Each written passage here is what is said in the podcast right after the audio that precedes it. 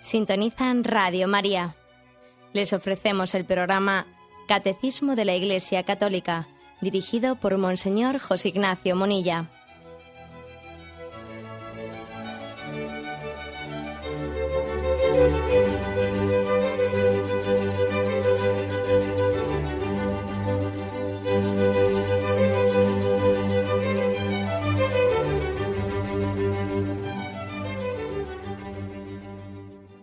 Buenos días a todos los oyentes de Radio María. Un día más, con la gracia del Señor, proseguimos el comentario del Catecismo de nuestra Madre la Iglesia. Estamos dentro de un apartado que habla de la salvación de Dios, la ley y la gracia.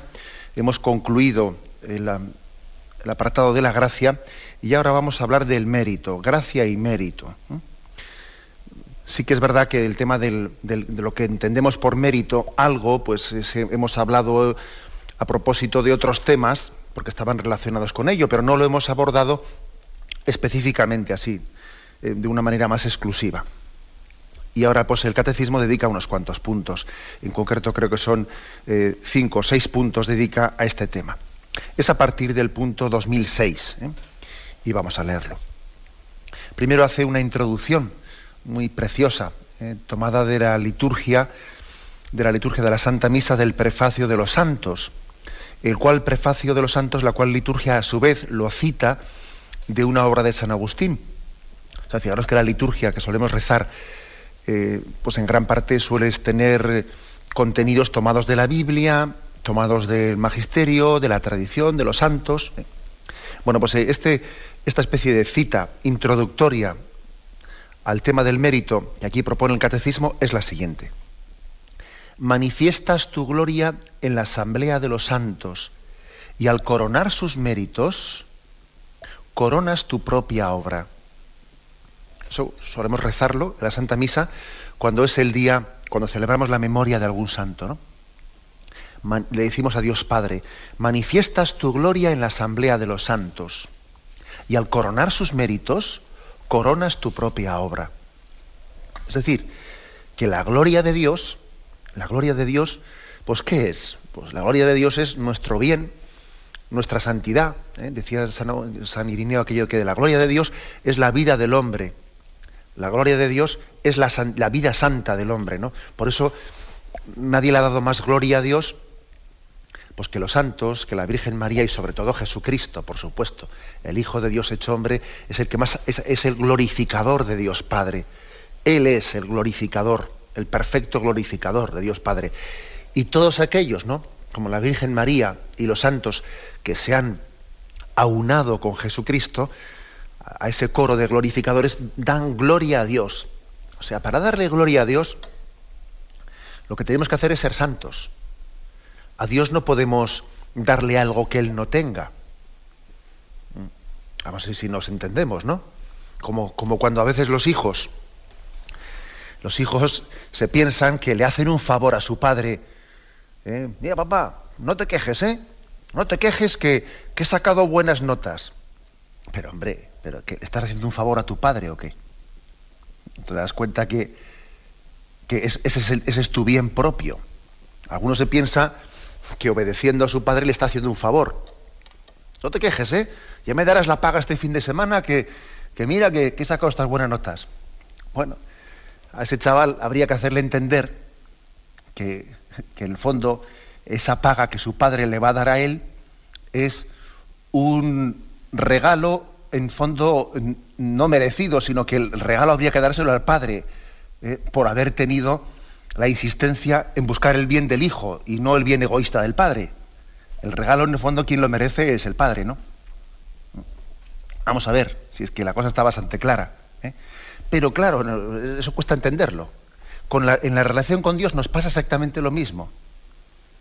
O sea, ¿de qué manera el hombre glorifica a Dios? Tiene que estar Dios contento contigo, se dice a veces, ¿no? Tiene que estar Dios contento contigo. con todo lo que haces y tal, pero bueno, ¿cómo que Dios contento conmigo? Sí, por supuesto que estará contento contigo, pero parece que lo dices de una manera como si le hubieses hecho un favor a Dios. ¿Cómo que has hecho un favor a Dios? Es Dios el que te ha hecho un favor a ti.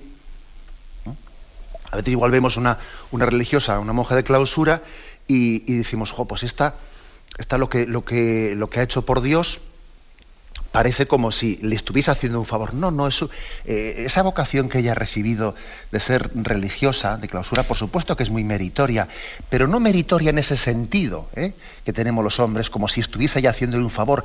Es Dios el que le hace un favor a ella. Es Dios el que le hace un favor a ella. Y ellas lo entienden muy bien esto, por cierto. Somos nosotros, ¿no?, los que no lo entendemos. Puesto el caso de una religiosa de clausura, pongamos el caso de un misionero o tantas cosas, ¿no? Por lo tanto, los santos dan gloria a Dios.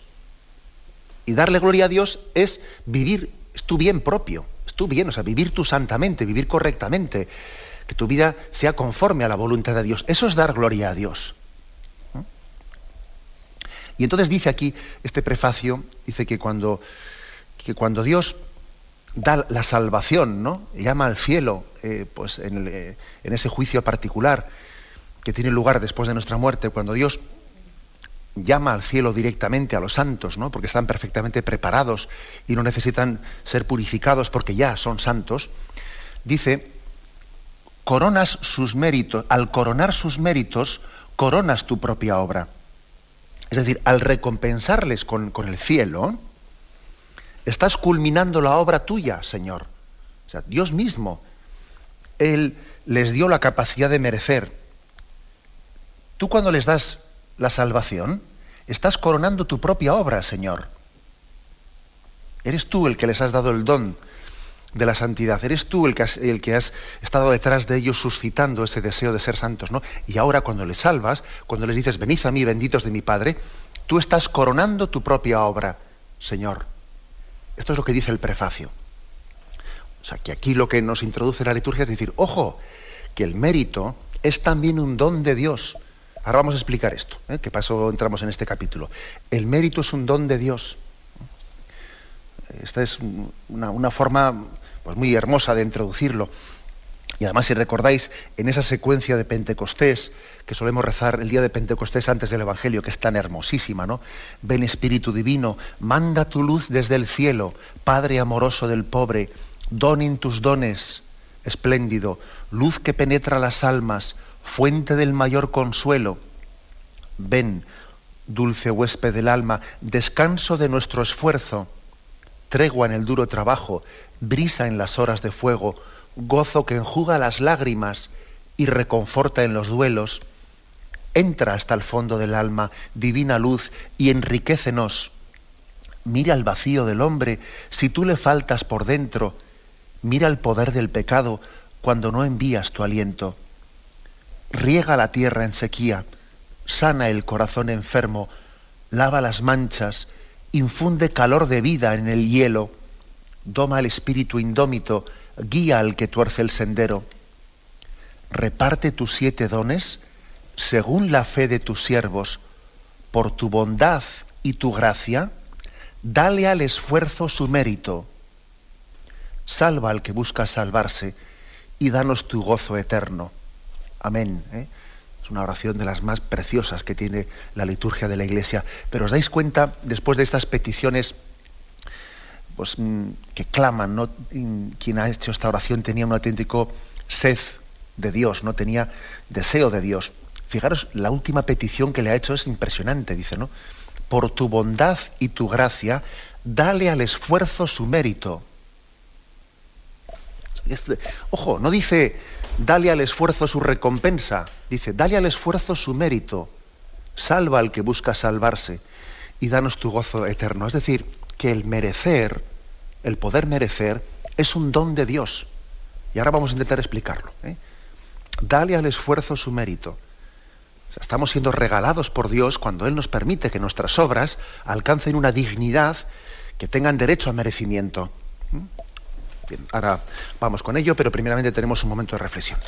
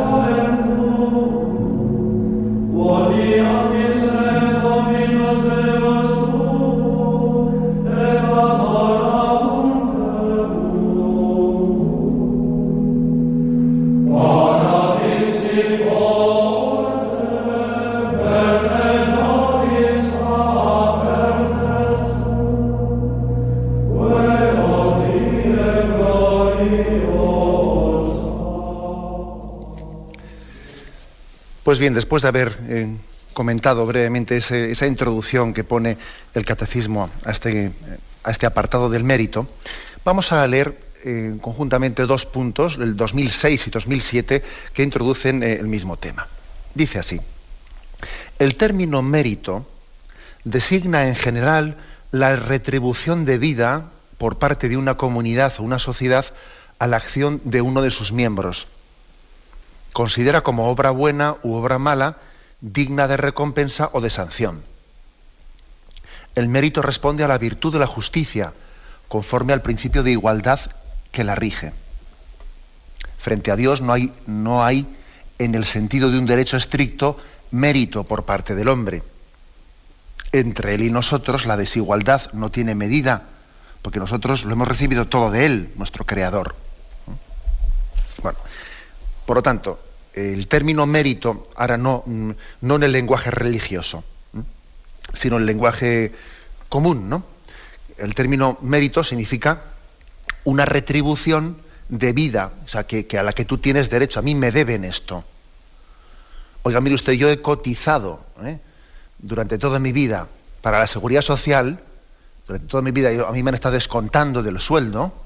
Por lo tanto, yo tengo derecho, ¿no?, pues a recibir una pensión en base a lo que he cotizado, ¿no? O sea, ahí hay un derecho y uno tiene unos méritos, en el sentido propio estricto de la palabra, tiene unos méritos en virtud de los cuales puede exigir pues que se le recompense, ¿no? Eso está claro. Por tanto, lo que viene a decir aquí el Catecismo es que ese sentido humano de la palabra mérito, pues forma parte de la virtud de la justicia, que la virtud de la justicia regula pues la distribución de aquello a lo que el hombre tiene derecho equitativamente, ¿no?, según el principio de igualdad que existe entre nosotros. La virtud de la justicia rige el reparto de los bienes y de los dones según un principio de igualdad y de equidad, etcétera. Bien, esto está claro, eso, en qué sentido uno tiene un mérito y debe ser retribuido, etcétera. Ese tiene más méritos que el otro, pues por ejemplo, ¿no?, cuando hay una oposición, oiga, lo lógico es que un puesto determinado se le dé a aquel que tiene más méritos. Pues uno presenta una serie de un currículum en el que dice, pues mira, este ha tenido tantos méritos de antigüedad, méritos de tal, méritos de esto, méritos del otro, tiene tales cursos, tiene tales cosas, y bueno, bien, y entonces lo lógico es que ese puesto, ese cargo se le dé al que tiene más méritos, no de una manera arbitraria, no por amiguismo, mira, le ha dado el cargo a no sé quién, no, o sea, es decir, el término mérito, en el sentido humano, pues es correcto, necesario, es justo que también se tenga en cuenta, se tenga en cuenta. Ahora bien, lo que dice aquí el Catecismo, este concepto no lo podemos aplicar a Dios, así en este sentido. No es de recibo. No es de recibo que uno se sienta con una especie de derechos delante de Dios, ¿no? Yo tengo unos méritos porque yo aquí he hecho esto y esto y esto, y entonces Dios a mí me tiene que recompensar de esta y esta manera. No, mire usted para con Dios no tenemos esa especie de derechos. ¿Por qué? Porque para tener méritos delante de Dios supone tener una igualdad. O sea, hay que tener hay que tener una cierta igualdad con otra persona para poder tener una serie de méritos y exigir una serie de derechos para con ella. Por ejemplo, vamos a ver, por ejemplo, un animal tiene derechos frente a nosotros. Yo sé que voy a decir una cosa que igual a alguno le va a escandalizar un poco, pero un animal no tiene derechos. Un animal no es sujeto de derechos, ¿eh? Eso no quiere decir que yo no tenga unos deberes de respetar a un animal y no tratarlo de una manera pues con una agresividad totalmente gratuita, etcétera. Claro, el hombre sí tiene unos deberes para con la naturaleza, pero tengo unos deberes no porque el animal tenga unos derechos, ¿me explico? El animal no es sujeto de derechos. Sujeto de derechos es la persona. Entonces, esto lo tenemos que tener claro, porque es que hoy en día estamos en una sociedad en la que es curioso, ¿no? A los animales se les hace sujetos de derecho, en el sentido estricto de la palabra, ¿no? Sin embargo, los seres humanos pues no les hace sujetos de derecho, o sea, es que es absurdo, ¿no? Es ridículo que no se le considere sujeto de derechos, ¿no?, al ser humano que está en el seno de su madre y se pretenda hablar de los derechos de los animales. Los derechos de los animales, ese término se puede utilizar en un sentido impropio de la palabra, impropio. El hombre sí tiene deber de relacionarse con la naturaleza y con los animales, pues en un sentido de respeto y de justicia, en virtud de que él no tiene un dominio, él no es dueño último de las cosas, y además tiene que utilizar las cosas, la naturaleza, los animales, de una manera que le dignifiquen a él mismo, al mismo hombre que las utiliza, no que le conviertan en un tirano según se relaciona con ellas. Pero los animales no tienen derechos ante el hombre. Una hormiga no tiene derechos ante mí. Bueno, pues, sirviéndome de este ejemplo, en el sentido estricto de la palabra, el hombre tampoco tiene derechos delante de Dios. Eso no quiere decir que Dios vaya a tratarnos en consecuencia como pues despreciándonos, porque ha hecho exactamente lo contrario. Pero bueno es que hagamos esta reflexión. El hombre no tiene derechos delante de Dios. Creo que me habéis escuchado en este programa alguna vez una anécdota, ¿no?, que me ocurrió hace ya unos cuantos años, pues estando en la parroquia con los chicos de confirmación. Me acuerdo que estaba explicando el primer mandamiento: amarás al Señor tu Dios con todo tu corazón, con toda tu mente, con todo tu ser. Y entonces me acuerdo que un chico, vamos, con toda su buena voluntad, sin ser consciente de lo que decía, ¿no?, pues levantó la mano y me dijo: bueno, pero qué egoísta, ¿no? Todo para él, ¿no? Amarás al Señor con todo tu corazón, con toda tu alma, ¿no? Todo para él, ¿no? Qué egoísta. Y bueno, yo me quedé perplejo de una reacción como esa, ¿no? Y me di cuenta que a ese chico había que comenzar por explicarle el ABC. O sea, que nosotros ante Dios somos una criatura que Él nos ha creado libremente, gratuitamente, por amor, y que existimos, bueno, por un don de Dios gratuito, y que yo ante Él no me puedo presentar como que aquí en un tú a tú, como si yo tuviese unos derechos delante de Dios, ¿no? Es que curiosamente hoy en día hay que empezar afirmando lo básico como la creaturalidad del hombre. O sea, el hombre es una criatura ante Dios, y el hombre ante Dios pues tiene más o menos, bastante menos derechos que una hormiga delante mío. O sea, en sí me refiero en cuanto a su naturaleza, en cuanto a lo que su naturaleza cabe exigir. Esto es que, claro, lo de lo contrario, si no tenemos esto claro, pues sale el chaval ese diciendo, ¿no?, amarás al Señor tu Dios con todo tu corazón, con toda tu mente. Dice, pero qué egoísta, ¿no? Todo para él. Dice, pero ¿no te das cuenta que a ti lo que te dignifica, lo que te hace grande, es poder amar a Dios? ¿Tú no te das cuenta que precisamente la grandeza del hombre está en haber sido creado por Dios sin ser hijo suyo y en haber sido considerado hijo de Dios? ¿Te das cuenta de eso? O sea que este principio hay que dejarlo bien claro. El hombre, delante de Dios, no tiene derechos. O sea, no. O sea, vivimos, nuestra relación para con Dios es una relación de gratuidad. Igual que un animal ante un hombre, pues un hombre ante Dios tiene una relación de gratuidad, ¿no? En ese sentido, por lo tanto, no cabe utilizar la palabra méritos. Yo es que tengo una serie de derechos adquiridos, a mí Dios me los tiene que respetar. O sea, como lo de la seguridad social, ¿no? Yo he cotizado, entonces como he cotizado, a mí me tienen que dar lo que yo he dado. Oiga, mire usted, eso ante Dios, eso es absurdo. Eso que usted ha cotizado se lo ha dado Dios a usted mismo. ¿Me explico? O sea, no sirve el ejemplo, o sea, no cabe tal ejemplo.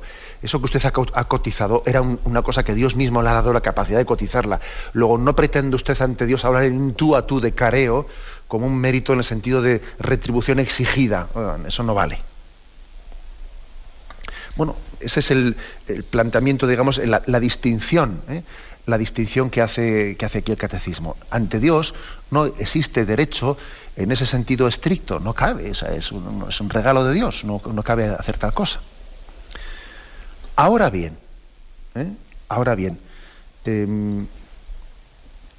cabe hacer una distinción que es mérito en otro sentido distinto. Sin embargo, el catecismo sí afirma que Dios ha querido que el hombre tenga y pueda tener mérito, pero en otro sentido distinto, en un sentido religioso, ¿no? En un sentido teológico de la palabra. Y eso nos lo explica en el punto 2008, ¿eh? El punto 2008 que voy a leer y hacer algún comentario al respecto. El mérito, bueno, lo voy a leer primeramente la primera parte y dejamos la segunda para un poco más tarde. El mérito del hombre ante Dios en la vida cristiana proviene de que Dios ha dispuesto libremente asociar al hombre a la obra de su gracia. ¿Mm? O sea que sí, Dios ha querido que tengamos mérito, pero no en ese sentido anterior de un mérito de justicia, como si ante Dios pudiésemos tener un tú a tú y exigirle como le exijo yo al jefe que me pague el sueldo porque he trabajado. O sea, no. Sino en un sentido teológico sí podemos tener mérito. ¿Mm? Fijaros que hay un texto que es el de Lucas 17, Lucas 17, versículos 7 al 10, que yo creo que ilumina mucho aquí, ¿no? Dice: suponed que un criado vuestro trabaja como labrador o como pastor. Cuando vuelve del campo, ¿quién de vosotros le dice enseguida, ven y ponte a la mesa?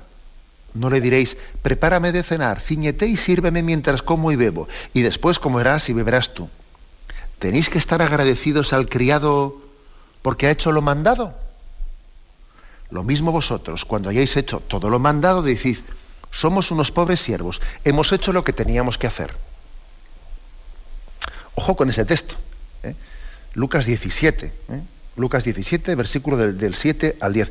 Ojo con ese texto porque parece dejar muy clarito que, oye, delante de Dios, tú cuando obras bien, tú haces lo que tenías que hacer. O sea, es decir, es como el ejemplo que he puesto antes del joven, ¿no? Que delante del padre dice, papá, oye, que he sacado todos aprobados. Pero bueno, pues estupendo, nos alegramos mucho, pero el primer beneficiado eres tú. Has hecho lo que tenías que hacer.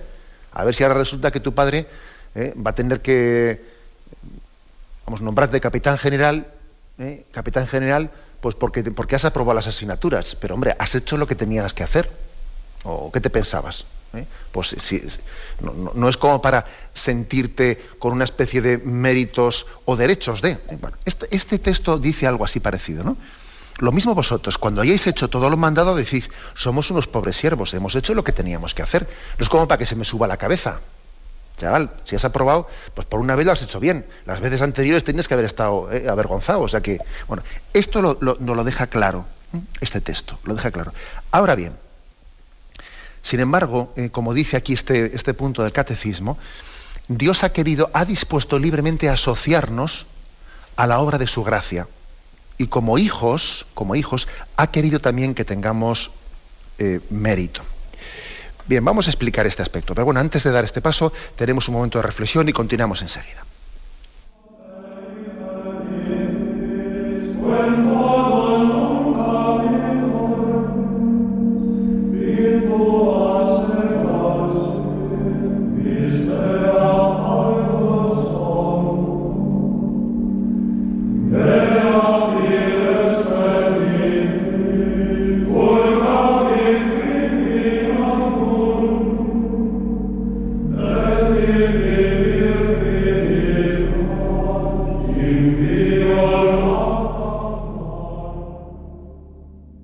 Continuamos en este programa del Catecismo de la Iglesia Católica. Nos hemos adentrado en la explicación de qué es el mérito. Y básicamente hasta ahora, sobre todo, hemos insistido en lo que no es el mérito, especialmente en la intervención anterior, insistiendo que ante Dios no podemos tener un mérito como de exigirle pues que nos devuelva el esfuerzo que hemos hecho. Bueno, ante Dios no tenemos tal tú a tú, no tenemos una especie de igualdad con Él para exigirle tal cosa. Somos criaturas suyas, vivimos de... Nuestra existencia es un milagro de su amor. ¿Cómo entender, pues, correctamente el aspecto de por qué la Iglesia dice que sí existe el mérito, en un sentido no estricto de justicia humana, pero sí en un sentido teológico? Y aquí es el Catecismo el que nos ha dado la clave, el punto 2008, cuando ha dicho: es que Dios ha dispuesto libremente, por amor, asociar al hombre a la obra de su gracia. Es como decirnos, es que en virtud de la filiación divina, hemos sido incorporados a la familia de Dios, de manera que nuestras obras no son valoradas o no son consideradas como si fuesen propias de un criado, sino como si fuesen propias de un hijo. Al criado, oye, yo te he pagado a ti el sueldo y tú ahora lo que te toca es poner la mesa y yo no te voy a agradecer que me has puesto la mesa. Pero a un hijo, como he puesto el ejemplo antes, a un hijo, uno le trata valorándole lo que ha hecho, no como si fuese un criado al cual yo te he dicho que hagas esto y no tienes por qué después ufanarte, no se te tiene por qué subir a la cabeza, eres un criado y has hecho lo que te correspondía hacer. Pero a un hijo tú le motivas y le dices: qué bien, hijo, has sacado buenas notas. Y aunque el fondo es un bien para el hijo, pues tú le alabas y le dices: pues te agradezco mucho también este esfuerzo y vamos a ir toda la familia al cine pues para celebrar esas buenas notas que has sacado. Y aunque estrictamente hablando el beneficio es para el hijo, no es para el padre al hijo, a diferencia del criado, le trata reconociéndole a sus obras un mérito, asociando, estimando, valorando sus obras de una forma especial, porque le considera hijo y como hijo sus obras adquieren un valor especial. O sea, podría ser pues como una forma de explicar esto, que aquí el Catecismo nos lo dice: nos ha asociado libremente a la obra de su gracia, ¿no?, al hacernos hijos de Dios. Nos trata bueno, pues igual que un padre trata a su hijo, que le recompensa y le anima y le estimula, pues con una serie también pues de premios y de regalos y de besos y de agradecimientos por las buenas obras que ha hecho el hijo. Le está tratando no como a criado, le está tratando como a hijo. Esto es el mérito, ¿eh? Dios nos ha asociado a su obra como a hijos y nos ha hecho participar, y aquí está la clave, ¿no?, nos ha hecho participar de los méritos de su Hijo Jesucristo, porque aquí estrictamente hablando, mérito, el que ha tenido mérito ha sido Jesucristo, que nos ha merecido la salvación, y a nosotros, como hermanos de Jesucristo, nos ha hecho hijos en Jesucristo y nos ha permitido compartir los merecimientos de su Hijo Jesucristo. O sea, que aquí el merecedor es Jesucristo, pero como a nosotros nos ha hecho hijos en Jesucristo, nos permite participar de ese merecimiento. Algunas, digamos, cosas que tenemos en nuestra mente que tenemos que purificar. Nosotros a veces solemos asociar mérito a esfuerzo. Cuando una cosa te ha costado mucho, mucho esfuerzo, qué gran mérito has tenido. Cuando una cosa te ha costado muy poco esfuerzo, eso no tiene mérito. Y eso es un error muy grande que tenemos. Ese concepto, como no lo purifiquemos, tenemos un lío mental que difícilmente vamos a entender bien el concepto de mérito. Y hay que decir, el mérito no es proporcional al esfuerzo. El mérito es proporcional al amor. Al amor. Ojo, que puede haber personas que hagan obras que les supongan un esfuerzo tremendo, un esfuerzo durísimo en su vida, y de mérito no tienen ninguno. Fíjate tú, anda que no hay personas que hacen un esfuerzo tremendo por guardar el tipito. Por guardar el tipito, porque llega el verano y me tengo que poner no sé qué bañador, y hacen un esfuerzo. ¿Eso tiene mérito? Ninguno. No tiene ningún mérito teológico. Eso ante Dios no tiene ningún mérito. Luego, lo que le da mérito a la obra no es el esfuerzo, es el amor. Es el amor. Y en ese caso, ahí no hay un amor Lo que hay es egolatría, egocentrismo, un amor a tu imagen, a tu vanidad. Por vanidad hay que ver los esfuerzos que se hacen por guardar el tipito. He puesto ese ejemplo, pero hay muchas cosas, muchos ejemplos más, ¿no? Bueno, por lo tanto, el mérito es proporcional al amor, no es proporcional al esfuerzo. ¿Mm? Un texto que es muy definitivo, el texto famoso de San Pablo. ¿Mm? Aunque hablara las lenguas de los hombres y de los ángeles, si no tengo caridad, si no tengo amor, soy como bronce que suena o címbalo que retiñe.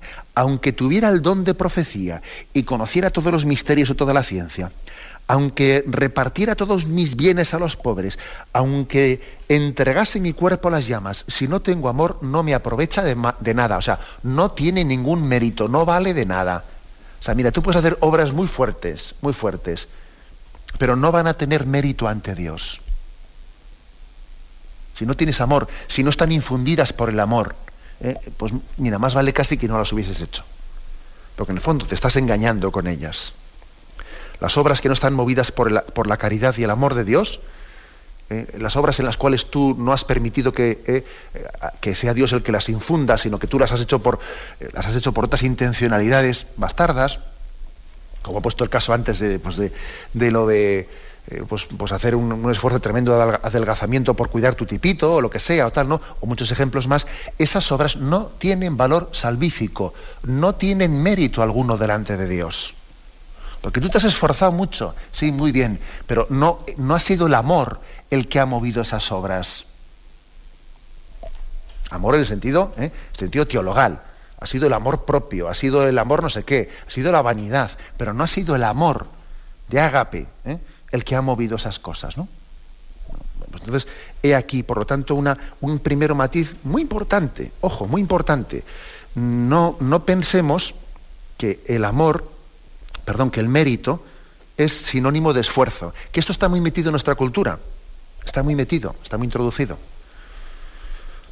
Sí, por ejemplo, imaginaos una persona, ¿no? Pues uno dice, es que pues a un monje, pues él está totalmente acostumbrado a levantarse pues a las 5 de la mañana para rezar maitines, a las 4 de la mañana y tal, y dice uno, bueno, pero claro, como el monje está acostumbrado y ya tiene hecho su ritmo de vida, pues a él no le cuesta madrugar como a nosotros nos cuesta madrugar, porque se ha hecho ese ritmo de vida, ¿no?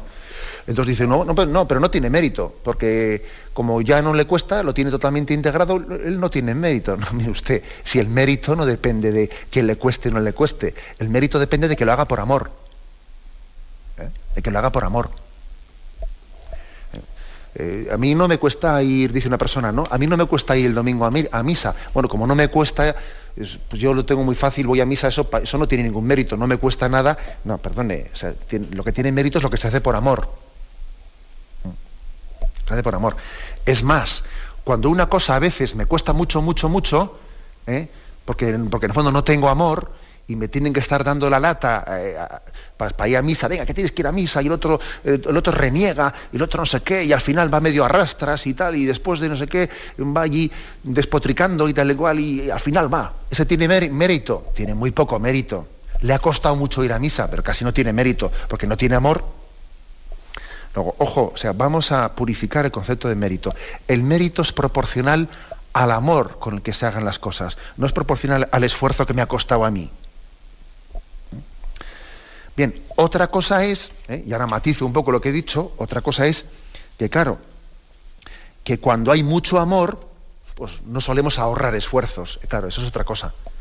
Cuando alguien ama mucho, no ahorra esfuerzos, ya que el amor impulsa la entrega. Y la entrega suele conllevar sacrificios. Entonces, claro, suele ocurrir que los santos, que han amado mucho y han hecho cosas que sin ahorrarse ningún esfuerzo. Y entonces, claro, se une amor y esfuerzo. Generalmente suele ser así en los santos. Han hecho grandes esfuerzos con grande amor. Eso es otra cosa. Pero lo que hace valioso su obra, lo que le hace valiosa, lo que le da mérito, no es el esfuerzo, es el amor que les ha permitido realizar ese gran esfuerzo. De todas maneras, también hay que decir que los grandes sacrificios que son hechos por amor nos suelen resultar mucho más llevaderos, claro. Díselo a la madre que tiene el niño recién nacido y que tiene que despertarse pues varias veces por la noche. Hombre, como es un niño, el gran amor que le tiene hace que ese sacrificio le cueste mucho menos. Si el niño no llega a ser suyo, si estuviese cuidando uno de... Vas a ver tú que pronto se cansa y pide el finiquito, dice yo de aquí me largo, que yo no cuido a este niño. Pero claro, si le ama a su niño, el sacrificio, el esfuerzo, se le hace mucho más llevadero. Luego, no nos equivoquemos, ¿eh? La clave, pues, la clave del mérito, lo que entendemos por mérito, está en el amor. Lo que hace meritoria a tus obras es el amor. Entonces, esta es la afirmación principal, ¿no?, que hace aquí el catecismo. El merecer es un don de Dios.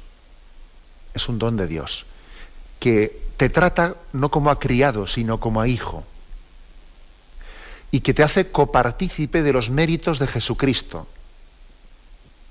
Igual que el padre al hijo, pues le estimula en las obras buenas que hace y le agradece las obras buenas que hace, aunque en el fondo son un bien para el hijo, ¿no? También así el padre a nosotros nos trata con esa delicadeza, valorando nuestras obras como las del hijo. Y ahora poniendo el ejemplo principal, el principal. Igual que Dios Padre a Jesucristo le agradece su obra buena que es meritoria, también a nosotros nos trata como hermanos menores de Jesucristo, agradeciéndonos nuestras obras y estimándolas meritorias delante de él, por pura gracia, por puro amor. Por eso antes hemos dicho que Dios corona su obra dándonos el mérito, corona su obra. Y también hemos leído, ¿no?, pues esa oración de la secuencia de Pentecostés que decía: reparte tus 7 dones según la fe de tus siervos, por tu bondad y tu gracia, dale al esfuerzo su mérito. Al esfuerzo hecho con amor, por supuesto, ¿eh? Dale al esfuerzo su mérito. Salva al que busca salvarse. Bueno, como veis, estamos purificando, ¿no?, el concepto de mérito y entendiéndolo cristianamente, entendiéndolo en Jesucristo. Jesús es el único que ha merecido, el sentido estricto de la palabra. Nosotros merecemos en Jesucristo. La teología católica, pues para explicar esto, hizo algunas distinciones, ¿no? No quiero liar la cabeza metiendo más conceptos que no dice el catecismo, pero lo mento únicamente, al quien le sirva que lo coja. La teología católica distinguió entre mérito de condigno y mérito de congruo. Nosotros no tenemos ningún mérito de condigno, porque condigno es que se da este mérito cuando la obra, cuando hay una igualdad entre lo que he hecho y el premio que se me concede. O sea, es decir, lo que he hecho es proporcional a lo que se me ha dado. Es término de condigno. Tiene la misma dignidad lo que he hecho que lo que se me da. ¿Cuánto vale esto? He hecho este trabajo, son tantas horas, mire usted, le voy a cobrar tanto por esto que he hecho. Ahí es condigno lo que he hecho, usted me lo da en dinero y yo se lo doy pues en mano de obra. Eso es condigno. Bien, esto no existe ante Dios. Porque lo que Él te da es infinitamente más de lo que tú has dado, O sea, vamos. Y además que no se lo has dado a Él. O sea que, bueno, lo has hecho por su gloria, lo has hecho por su amor. Pero, en el fondo, te lo has dado a ti mismo encima, O sea, ante Dios no hay un mérito de condigno. Hay un mérito de... En cierto sentido, hay un mérito de congruo. Es decir, que Dios, por su amor, por su bondad, al habernos asociados a su obra, es congruente que por su amor y por su liberalidad remunere al hombre de esa manera congruente con el amor de Dios, pero no en el sentido de condigno, sino de congruo, de congruente. Bueno, esta distinción la hizo la teología y a quien le sirva para explicarla, pues que se quede con ella, ¿no? Bueno, a una aplicación práctica de lo que hoy hemos explicado. Ya seguiremos hablando más porque no termina aquí el tema del mérito, pero sacando aplicaciones prácticas, ¿no? Yo creo que la clave está para que nuestras obras tengan mérito, para que nuestras obras sean meritorias en ese sentido teológico de la palabra, para que participemos de ese mérito de Jesucristo, para que nos asociemos a todos los méritos de los santos. La clave está en procurar la mayor rectitud de intención posible. Es decir, que tenemos que hacer las cosas por amor y no estar en esta vida esforzándonos y etcétera, sin, en el fondo, pues por orgullo, por no sé qué, por rutina, porque todas las cosas que hacemos que no están movidas por el amor no tienen mérito. No tienen mérito. Lo que decía antes San Pablo, ya podía entregar mi cuerpo a las llamas, ya podía dar todo el dinero a los pobres, que como no lo haga por amor no sirve de nada, no tiene ningún mérito. Entonces luego yo creo que un consejo muy claro es procurar hacer las cosas con rectitud de intención, purificando las motivaciones con las que obramos, intentando que el amor sea el motor de nuestras acciones. Esto es importantísimo. De lo contrario, ¿cuánta gente hay que se está esforzando, que está sufriendo, que está no sé qué, ¿no? Y lo hace absolutamente pues, por orgullo, por no sé qué, por no sé cuál, por motivaciones bastardas, y no lo hace por amor. Y está desperdiciando la vida. Está desperdiciando la vida, ¿no? Es muy importante, por lo tanto, que tengamos, o sea, que tengamos rectitud de intención, que hagamos las cosas por amor. Para ello, el examen de conciencia. Porque a veces el examen de conciencia nos pensamos que es únicamente a ver qué pecados tengo. El examen de conciencia también es a ver con qué motivación hago las cosas. A ver si las hago por amor. A ver si las hago por amor. El examen de conciencia es un gran instrumento para poder tener una rectitud de intención. Y otro gran instrumento, el ofrecimiento de obras. Yo diría que examen de conciencia y ofrecimiento de obras son dos grandes instrumentos. Le ofrezco al Señor mis obras, te las ofrezco a ti, hechas por amor. Aquí en el, pues sabéis como en el, a las 7 de la mañana, creo que es, ¿no? Pues en Radio María se suele hacer el ofrecimiento de obras. Se hace ese ofrecimiento pidiendo que venga el Espíritu Santo y que nuestras obras sean corredentoras, unidas con las obras de Jesucristo. Es una oración clave en la espiritualidad cristiana, la que se hace en esta casa a las 7 de la mañana, en esas oraciones introductorias. El ofrecimiento de obras, para que lo que hago, yo tenga actualizada mi intención y esté hecho por amor. Esté hecho por amor. Por eso, examen de conciencia y ofrecimiento de obras son los dos instrumentos más adecuados para alcanzar la rectitud de intención, para obrar por amor y, por lo tanto, para que nuestras obras sean meritorias. En definitiva, para dejarnos mover por la gracia. Para que nuestras obras, como digo, puedan ser meritorias, ¿no? Bueno, por eso, ¿no? Lo dejamos aquí, pero por eso entendemos que ha comenzado este apartado del mérito diciendo: manifiestas tu gloria en la asamblea de los santos y al coronar sus méritos coronas tu propia obra. Con ello estamos siendo conscientes de que el mérito es una de las formas más eminentes de la gracia de Dios. Entre todas las gracias que Dios nos da, una de las gracias más sublimes es la gracia de poder merecer. Se trata de un derecho por gracia. Es curioso esto, ¿eh? Un derecho por gracia. Por gracia de Dios tenemos derecho a merecer. Los méritos de nuestras buenas obras son dones de la bondad divina. Eso es, ¿no?, lo que pedíamos, ¿no?, en la secuencia de Pentecostés, cuando mendigamos esa gracia: dale al esfuerzo su mérito. Bien, lo dejamos aquí y ahora vamos a pasar a la intervención de los oyentes. Podéis llamar para formular vuestras preguntas al teléfono 917 107 700, 917 107 700.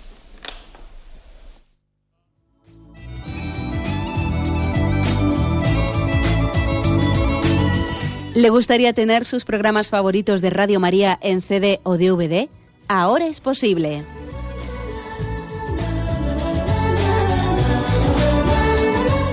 Le sugerimos que primero se informe en qué formato de audio lo puede escuchar en su equipo, DVD o CD, teniendo en cuenta que no todos los lectores de CD pueden reproducir el formato digital MP3 en el que enviamos nuestros programas. Y luego, si quiere en su casa esos programas que tanto le gustan, solo tiene que escribir una carta a Radio María, Paseo Lanceros 2, primera planta, 28024, Madrid, indicando si lo quiere en CD o DVD y cuántos programas. También le rogamos que escriba su nombre, dirección y no se olvide de facilitarnos un teléfono de contacto para cualquier duda que nos surja.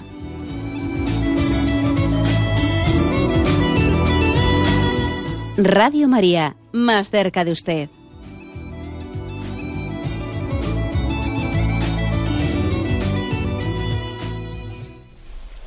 Sí, buenos días. ¿Con quién hablamos? Buenos días, monseñor. Mire, no le quiero hacer alabanzas, sí decir que es de bien nacidos de ser agradecidos. Con eso basta. Y ya quiero decir toda la gratitud que tenemos una servidora y mi familia. Voy a ser muy breve, muy breve. Hace un día, unos días no pude entrar en la antena cuando habló usted del quietismo, que según entendí es el donde el alma es totalmente pasiva, sin colaborar con Dios. Y por otra parte, nos hablan los santos de la oración de quietud, donde el alma está completamente pasiva y es Dios el que actúa. No me extiendo más. Por favor, dígame cómo separar los límites, porque no lo tengo un poquito claro, pero un poquito así me da un poco de escrúpulo. Digo, a ver si estoy perdiendo el tiempo en la oración, aunque yo no soy santa ni muchísimo menos, pero a lo mejor estás así, que estás cansado de solamente estar con Dios. No me extiendo más. De acuerdo, y no quiero terminar sin darle las gracias, padre. Yo se lo... Muy bien, hace la oyente una pregunta interesante. ¿Cómo distinguir lo que es el riesgo del quietismo, ¿no? Que pues es que no colaborar con la gracia de Dios, de cuando los santos hablan de que a veces Dios les ha dado en la oración mística pues una especie de oración de pasividad, en la que ellos casi no hacen nada y se dejan mover por Dios? ¿Cómo distinguir una cosa de la otra? Pues muy sencillo. Bueno, muy sencillo, vamos, seamos un poco más humildes, ¿no? La clave para distinguirlo es la siguiente. Esa oración de los místicos, esa quietud que tienen los místicos, que llega un momento en que Dios les eleva a un éxtasis en los que ellos prácticamente no hacen nada, sino que se dejan mover por Dios, eso es un don que Dios se lo da sin que ellos lo hayan pretendido. El quietismo, en el fondo, es jugar a ser místico sin serlo. Jugar a tener pues una especie de silencios y de pasividad sin que Dios te haya dado ese don. O sea, si yo, que no soy místico, ¿no? Que soy que estoy en unos niveles de la oración pues de principiante, ¿eh? Como es mi caso y será mucho caso de vosotros, ¿no? Pues si resulta que nos ponemos a hacer oración y yo allí me pongo en un quietismo en el que ni colaboro con la oración mental, intentando pues pensar en el evangelio que he leído, intentando hablar con el Señor, intentando tener una conversación con Él, si yo, en vez de esforzarme, ¿no?, en que mi oración sea activa, me pongo allí en una especie de cerebro en plano, ¿no?, como si yo fuese un místico, y yo, oiga, yo no soy un místico, no voy a jugar a ser un místico cuando no lo soy. O sea, la mística es un don de Dios que cuando Él la da, sabes, lo que tienes que hacer es sencillamente no ponerle obstáculos a Dios. Pero los quietistas eran aquellos que jugaban a ser místicos sin serlo, que pretendían tener una pasividad cuando Dios no se la había dado. Los que estamos, ¿no?, pues en esos estadios pues de oración de principiantes, pues oye, lo que tenemos que hacer lógicamente es, venga, voy a rezar. Bueno, ahí va, que me he distraído, venga, voy a volver un poco al texto que estaba meditando. Señor, te pido esto, te pido lo otro, hago una oración, pues ahora rezo un Padre Nuestro, ahora tal. Pues lógicamente, porque no tenemos ese don de la oración mística, y tendremos que pues poner de nuestra parte nuestra colaboración en pensamiento, en oración vocal, en oración mental, pues para que la oración no caiga en un absurdo de pasividad cuando Dios no nos ha dado ese don. Creo que esa distinción es importante. Adelante, vamos a pasar a un siguiente oyente. Buenos días. Buenos días, señor Munilla. Soy Abraham de Sevilla. Y bueno, pues al principio agradecerles, porque les estoy escuchando mucho y estoy, digamos, en un periodo de reconversión, y entonces usted me está aclarando y me está infundiendo mucho amor, mucha claridad. Y la pregunta era que mi hijo ayer tenía grandes problemas porque no se duerme, porque no consigue dormirse y tal, y entonces yo le decía, bueno, tú estás sufriendo, ¿no? Pero entonces, si tú ese sufrimiento, y tú has tenido verás que estás educado en un colegio cristiano, y le das un sentido, no te puedes dormir, bueno, pues entonces en vez de ponerte a dar puñetazos, o a ponerse a echar maldiciones, si tú eso lo ofreces por Dios, pues entonces eso se te alivia, porque entonces...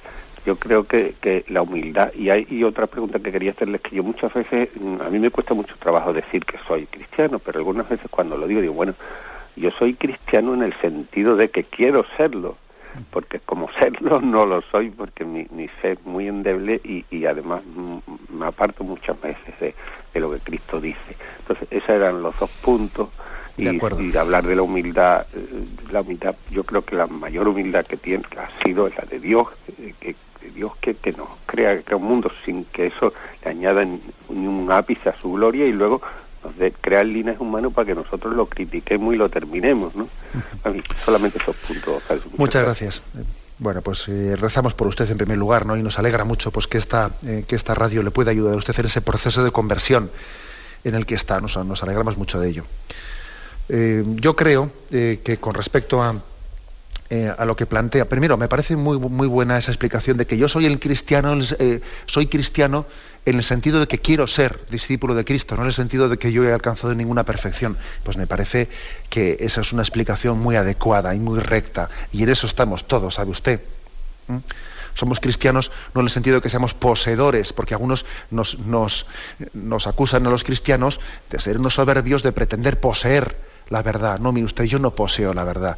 La verdad, que es Cristo, quiere poseerme a mí, y a usted también, por cierto, y al otro. Es decir, es el Señor el que nos sigue, no soy yo el que pretendo, ¿eh? Eso es importante. Soy cristiano en la medida en que quiero serlo y quiero responder a la llamada de Cristo. El consejo que le da a su hijo, creo que sí, creo que es cierto, porque el sufrimiento, aparte de que teológicamente hablando, cuando se ofrece en un sentido de confianza en Dios, pasa a ser meritorio.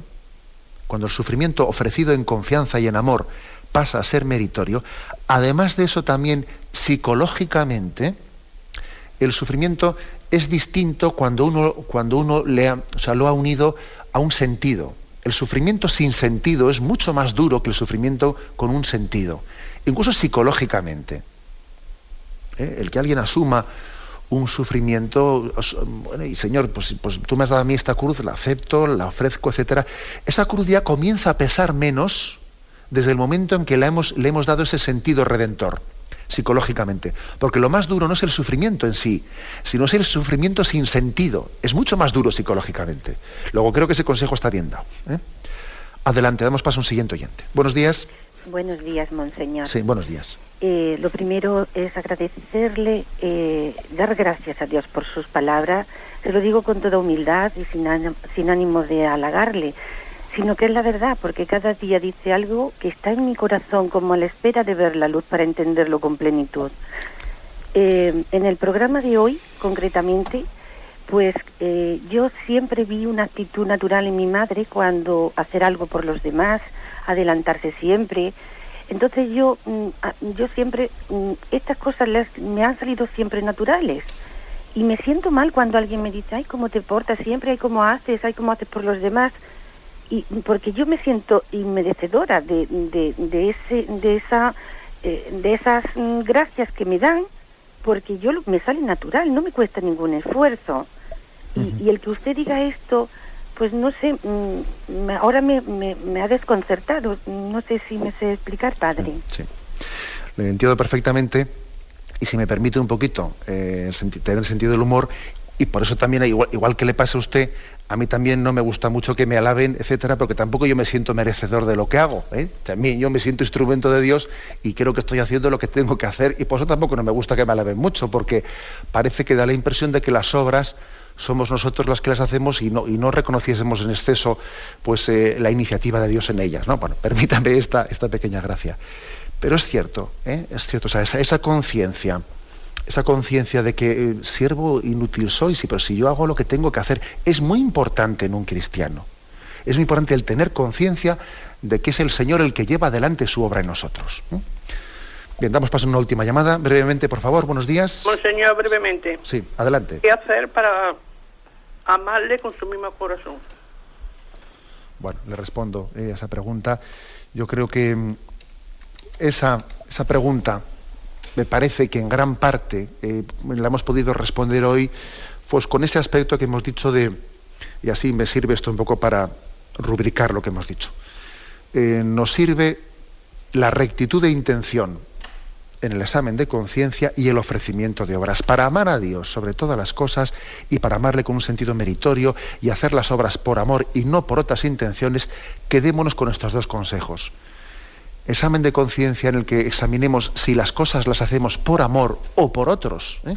Motivos bastardos, examen de conciencia y ofrecimiento de obras. Que todo lo que hagamos al comienzo de la mañana sea ofrecido a Dios por amor y para gloria suya. He ahí dos consejos pues muy claros. Me despido con la bendición de Dios Todopoderoso. Padre, Hijo y Espíritu Santo, descienda sobre vosotros. Alabado sea Jesucristo.